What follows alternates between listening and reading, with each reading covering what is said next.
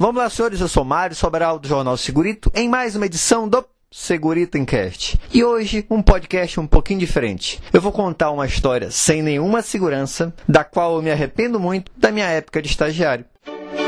Segurito, segurito, segurito, segurito, segurito, segurito, segurito, segurito.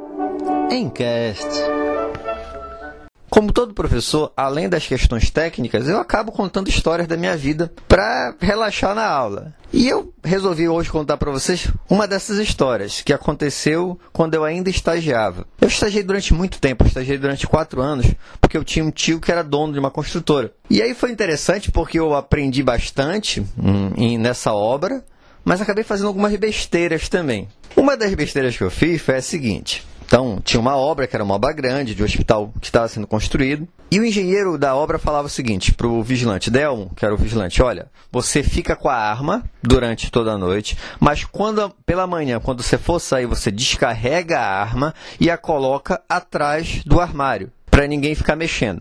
Não tinha uma chave, não tinha nada, era só assim, você coloca atrás do armário. Ok.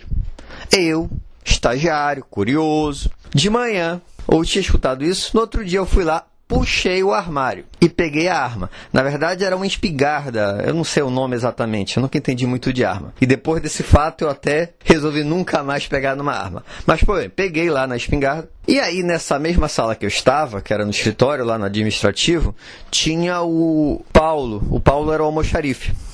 E o Paulo falou para mim, Mário, solta essa arma, coloca no lugar porque ela está carregada. Eu falei, Paulo, não está carregada. Todo dia um engenheiro fala para que descarregue a arma e guarde aqui. Quer ver que não está carregada? Aí o que, que eu fiz? Eu engatilhei a arma e apontei para o meio dos peitos do Paulo. Isso eu tinha 18 anos, tá? Então já faz muito tempo e eu me arrependo amargamente. Não se preocupe que não vai ter sangue na história. Apontei para o meio dos peitos do Paulo e falei o seguinte: quer ver como é que não tá? No último segundo, passa meu anjo da guarda e aí o que é que ele faz? Eu, eu atiro, mas eu atiro para cima, inclinando para laje. Na hora que eu atirei, a arma estava carregada. Estava carregada e eu, lógico, peguei o maior susto, o Paulo ficou branco. Só que não acabou aí. Essa arma era uma arma que disparava tipo uns chumbinhos. Eu não sei o nome exatamente, mas ela soltava uns chumbinhos. E nesse chumbinho, o que aconteceu? Bateu na laje, como eu atirei na diagonal, rebateu os chumbinhos e tinha uma esquadria de alumínio.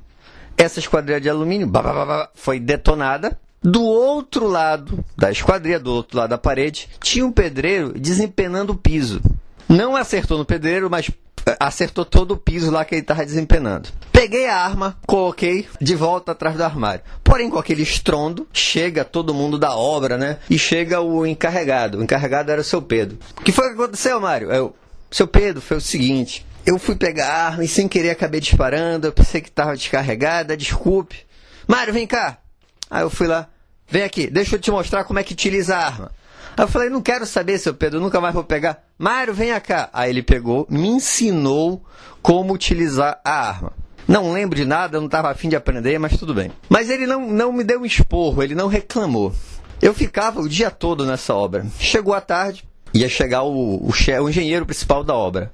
E eu, nervoso que eu ia levar o esporro, ia ser demitido, coisa e tal. Chega o seu José, seu Brito, e falar comigo: Mário, que foi que aconteceu? Seu Brito, desculpa. Eu disparei a arma sem querer, eu pensei que tivesse carregada. Quase matei o Paulo. Aí ele falou para mim o seguinte: Por que tu não mataste esse desgraçado? Era menos um para eu pagar. Ele falou brincando, mas eu estava com remorso. Eu queria um esporro. Que alguém chamasse atenção por aquilo que eu tinha feito, que eu sabia que era errado. Mas não aconteceu nada disso. Que aconteceu depois foi o seguinte: uma única consequência que eu tive. Ninguém reclamou comigo diretamente, mas desse dia até o final dessa obra, ou durante algumas semanas, havia uma brincadeira que de on... por onde eu passasse, os operários pegavam e levantavam mãos aos altos, dizendo que estavam com medo. Eu fiquei só com esse bullying durante todo esse período. Esse áudio foi só para relaxar. Espero que tenham gostado. Eu tenho outras histórias, mas eu sempre conto essas histórias para meus alunos, que é mais para arejar a aula. E eu recomendo que façam isso. Numa aula não pode ser apenas técnica o tempo todo. Vez por outra você tem que